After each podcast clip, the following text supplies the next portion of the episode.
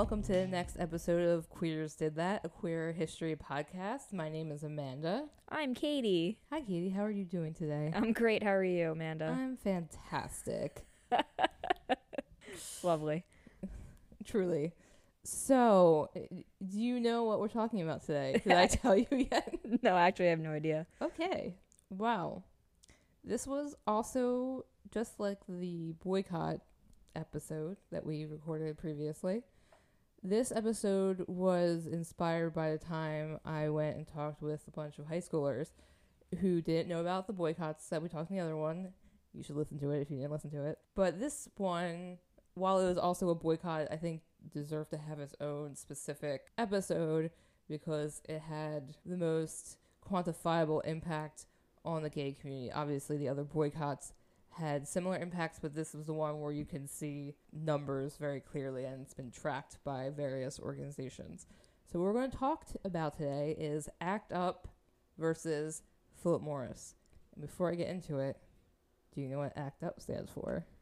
Uh, all cuties to un participate.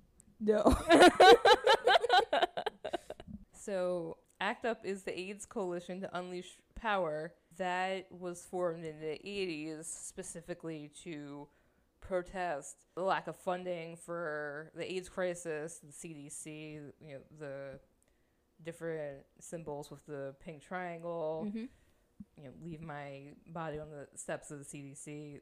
All of that was basically the like radical political movement and the protests against the Reagan and then HW administrations uh, for their lack of doing anything, blatantly ignoring the AIDS crisis. So this is how that organization came about. In 1990, ACT UP sparked a year-long boycott against Philip Morris, specifically the Marlboro cigarettes and Miller beer, because Miller beer was also owned by the same company. Oh, I didn't know that. The boycott protested the company's support of Senator Jesse Helms, a Republican in North Carolina, who was a leading opponent of AIDS funding and civil rights for lesbian, gay, bisexual, and transgender people. Mm. So, makes sense. Mm-hmm.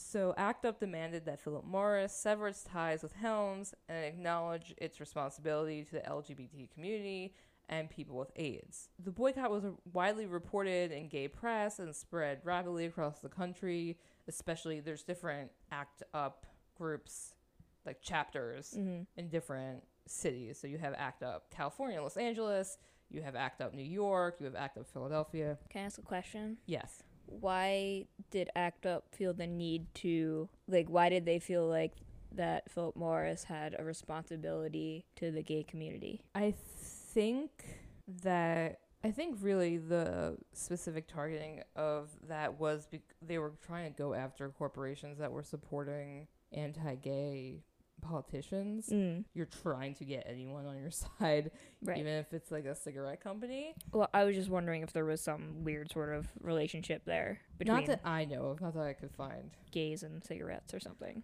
There is, but only after this, and we're going to talk about that too. Okay.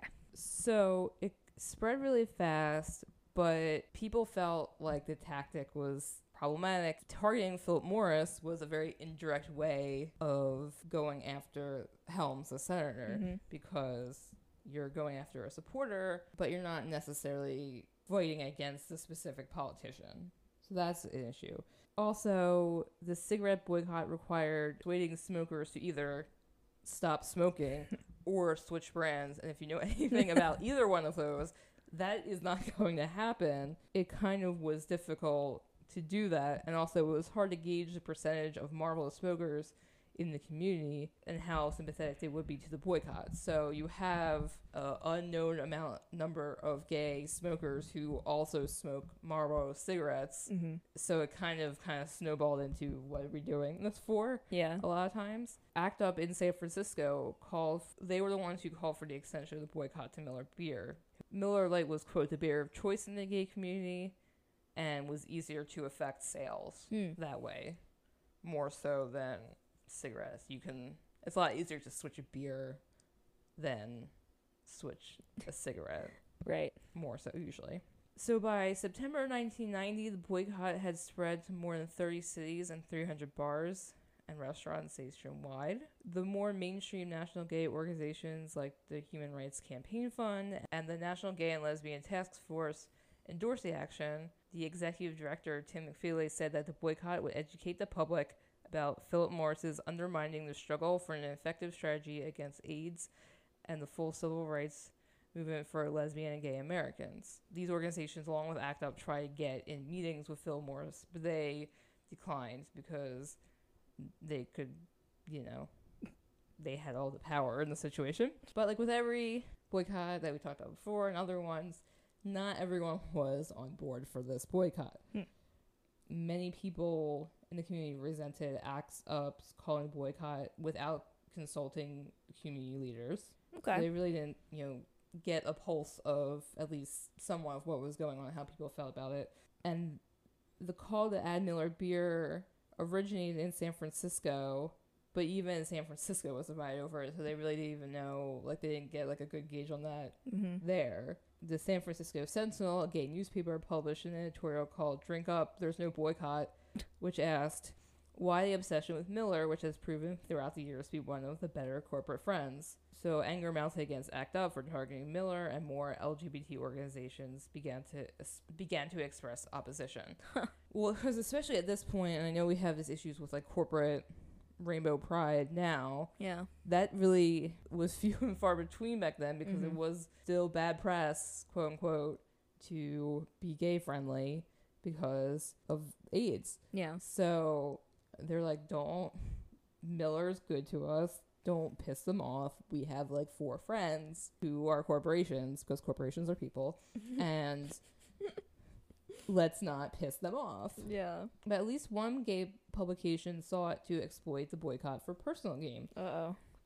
Only a few weeks into the boycott, the editor of the Philadelphia Gay News, No. Philly, contacted Philip Morris to ask them whether, quote, in the wake of controversy surrounding Philip Morris in the gay community, the tobacco company would consider taking out advertising in its paper during the upcoming Gay Pride Week.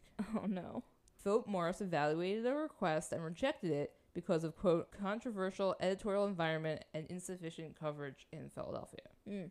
By late April 1990, the vice president of Philip Morris acknowledged receiving numerous phone calls about the boycott and recommending taking as a low profile as possible. They're just like, if we ignore it, it will go away. Their official statement on the action said that the company was early and generous contributor of AIDS research and it backed Helms solely because he supported tobacco and it would continue to support both AIDS research and the center.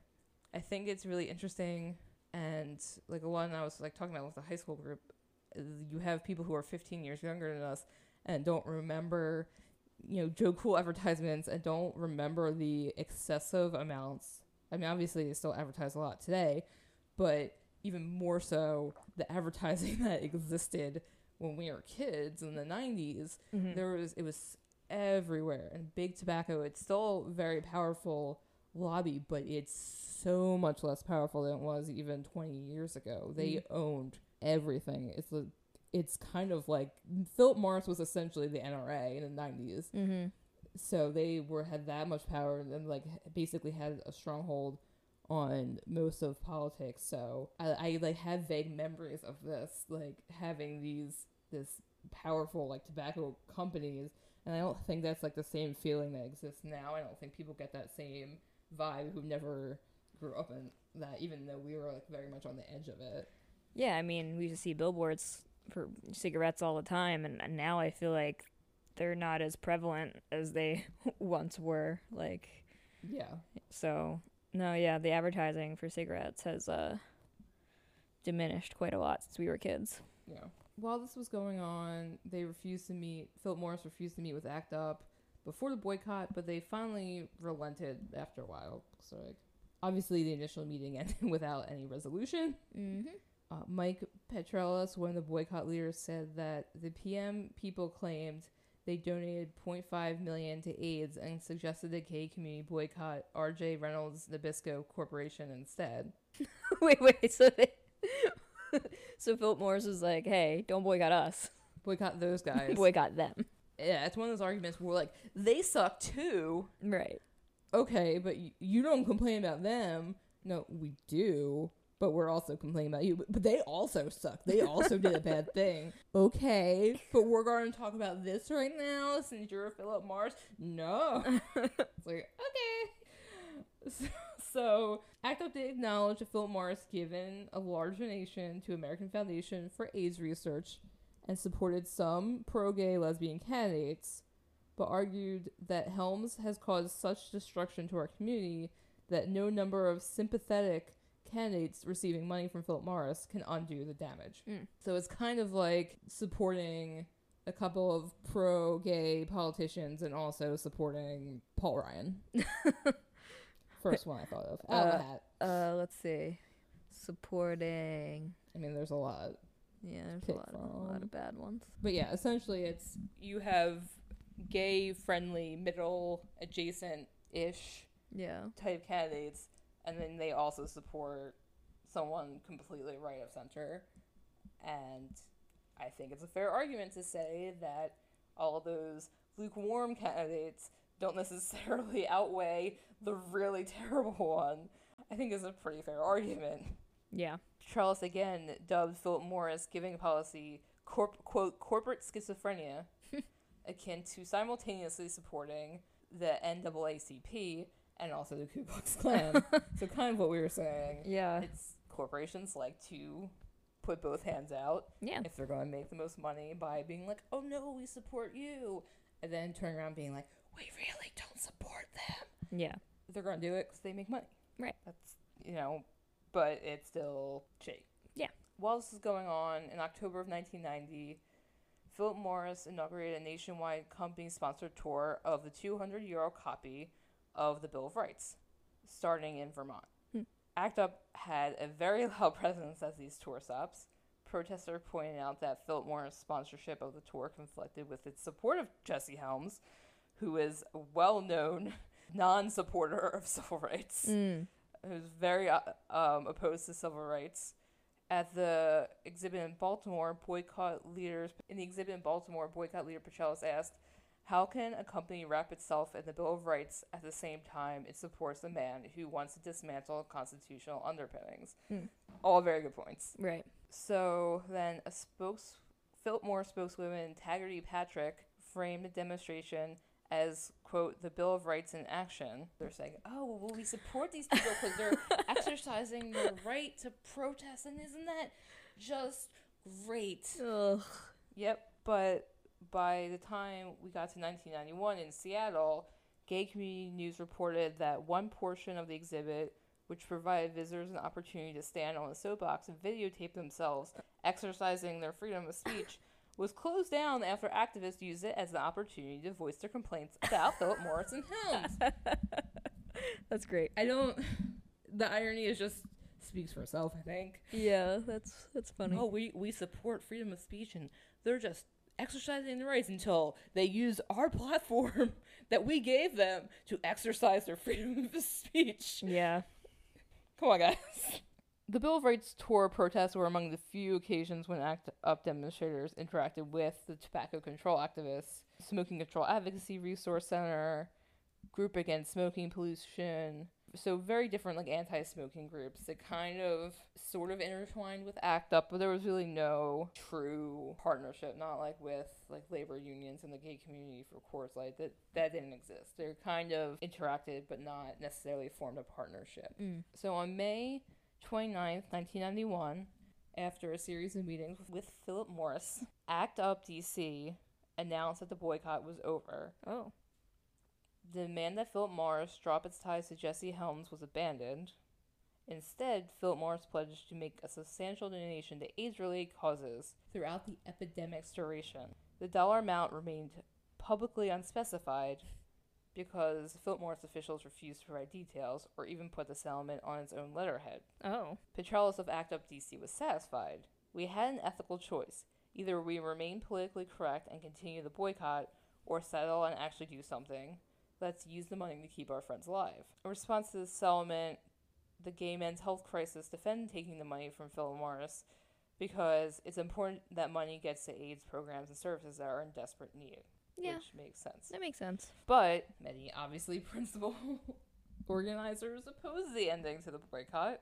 Act Up San Francisco vowed to continue, quote, until the huge conglomerate cuts off all support to Senator Helms. The group went Petrelis to pressure Philip Morris to stand against the Bush administration plans to bar people with HIV infection from immigrating to the United States. Valid point. Mm-hmm. But it was rebuffed. Dobbs of ACT UP NY objected that 70 groups endorsed the boycott and only two groups signed on to the agreement. Ooh. So many more organizations and the different factions of ACT UP did not support the end of the boycott, but the people who decided they needed the money, there was no winning in that situation. Yeah, that's a tough It's like situation. you obviously need money for research and healthcare because you're not getting it from the government. yeah. Yeah, I don't think there was a winning in that situation.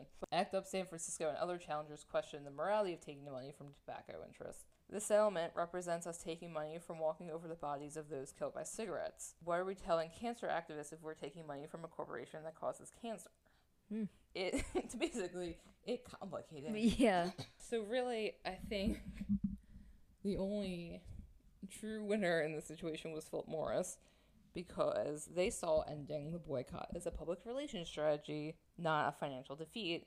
Obviously, because they're worth a buttload of money, and giving even a hundred million dollars wasn't going to put a dent in them. They could not care at all Mm-hmm. It looks good, so they did it. They looked good, and also there was very significant long term impact. Because of this, and realizing how much the gay community could have an impact on the company, that's when Philip Morris decided to specifically target the gay community with tobacco products. In the early 1990s, even though the LGBT community had made remarkable progress in its quest to shed its negative image, Philip Morris remained wary of openly courting LGBT people, but because of this, they decided to realize that they could also make more money by appearing to be quote unquote gay friendly. Mm. Gave other tobacco companies as well, Philip Morris. The boycott gave Philip Morris and other tobacco organizations an opportunity to normalize their relationship with the LGBT community. While the boycott was in progress, Philip Morris produced a marketing plan focused on the psyches of 20 somethings. The quote, generation behind such so- social action groups such as ACT UP. Hmm. Shortly after the boycott was settled, Philip Morris donated $10,000 to GLAAD. And in 1992, Philip Morris' first cigarette ads appeared in a gay publication. GLAAD applauded the move, saying, by recognizing the power and the clout and the importance of gay and lesbian community. By 1994, they conducted marketing focus groups with gay men, with the acceleration of its charitable giving to a wide variety of LGBT and AIDS organizations. Sparked by the boycott settlement, they established themselves as a benefactor whose interests had to be considered.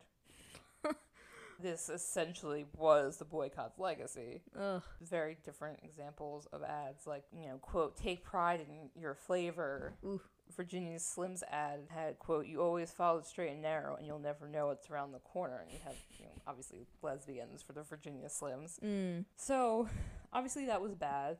There was a lot of research done, and the Truth Initiative, which is a very anti Yes, yes, the commercials, yeah. Yes.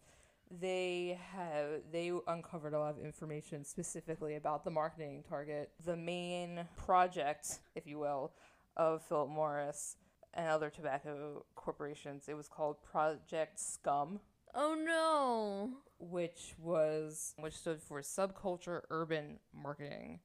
Mm-hmm. Recognizing the possible offensive nature of this label, the marketing plan was renamed to Project Sourdough. Okay. because of just I don't know where that came from. the project documents came to light after a court order forced R.J. Reynolds to hand them over during the state of California's litigation against tobacco companies. Their marketing in the 90s of its Camel and Winston cigarettes brands drew, drew attention of attorneys representing California cities and countries. Project Scum highlighted how tobacco companies in the 1990s were targeting young adults to be lifetime smokers. So here's some more. All of these numbers are from truthinitiative.com. Mm-hmm. I am not making up these statistics. I, you know, you can make a, you know, you can look them up if you don't believe me. But overall, 20.6% of LGBT adults and 35.5% of transgender adults smoke cigarettes, Mm. compared to 14.9 straight adults. Huh. Trans adults are 2.1 times more likely than cisgender adults to smoke. Only 11.8% of heterosexual young adults indicate that they currently smoke cigarettes, compared to 19% of homosexuals and 16.9% of bisexuals and 33.2% of transgender young adults. Wow. Bisexual women are up to 3.5 times more likely to smoke, try their first cigarette at a younger age, and have a higher nicotine dependence than heterosexual women. LGBT smokers are significantly more likely to smoke menthol cigarettes. More than 36% of LGBT smokers report that they usually smoke menthols, which are easier to use and harder to quit. the prevalence of smoking other types of tobacco, including water pipes and cigars, is higher in LGBT adults compared to heterosexual adults.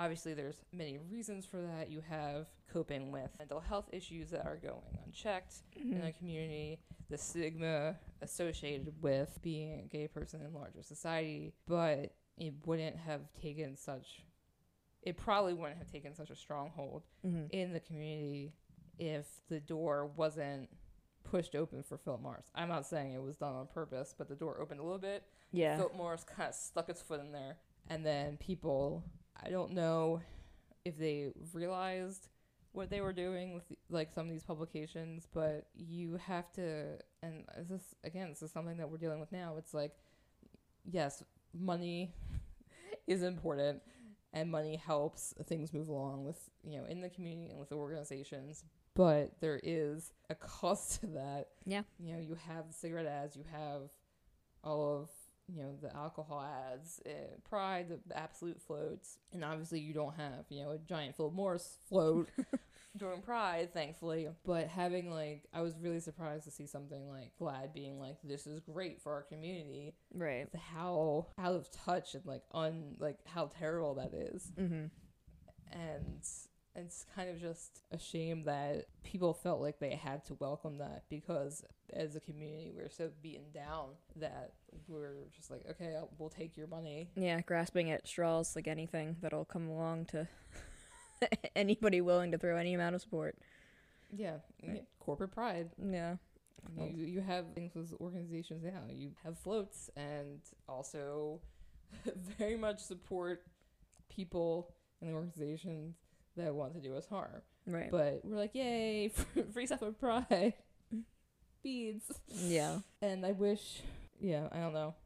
I think it, it obviously it sucks, but you, it's easy to look back and say like ACT UP shouldn't have done that, but at the same time, it's like, well, you know, I think people now looking back on tobacco companies and their influences and having all these documents released and the fact that we have access to them Mm-hmm. now, it's easier to see how everyone knew there was terrible, but how terrible wasn't really like there wasn't really evidence for it until all these hearings and proceedings came to light and all these documents came to light. So it's kind of understandable that you kind of want to shake hands with the devil because you didn't realize how terrible the devil was at the time. Yeah. Yeah. Oh, that's fun. I'm sorry. I thought this was a very important thing to talk about, though. No, it's interesting. I I never heard about that before, so Yeah, it's just one of those things where you're hoping that you ho- you hope a corporation does the right thing, but then realizing it's a corporation, especially in the tobacco industry, and realizes that they're going to take a group that so desperately needs help and use it to their advantage. Right. Which it, no one's surprised about, but still really sucks. yes. Sorry, that was kind of a bummer. Fine. I'll pick a more positive topic next time. Sounds good. But I think it's important that we talk about the history that's not always happy either. Yeah. that's our show. If you have any questions or comments, you can email us at queersdidthat at gmail.com or tweet us at queersdidthat. And until next time, make gay history and make history gay. Bye. Bye.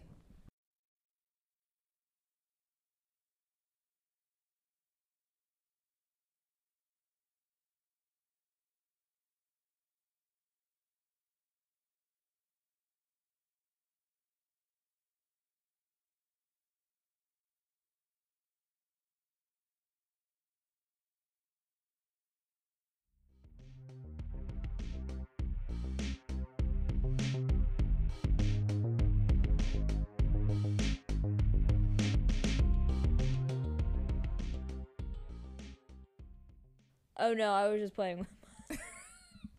Okay. I thought I had something on my chin. No. Okay. So,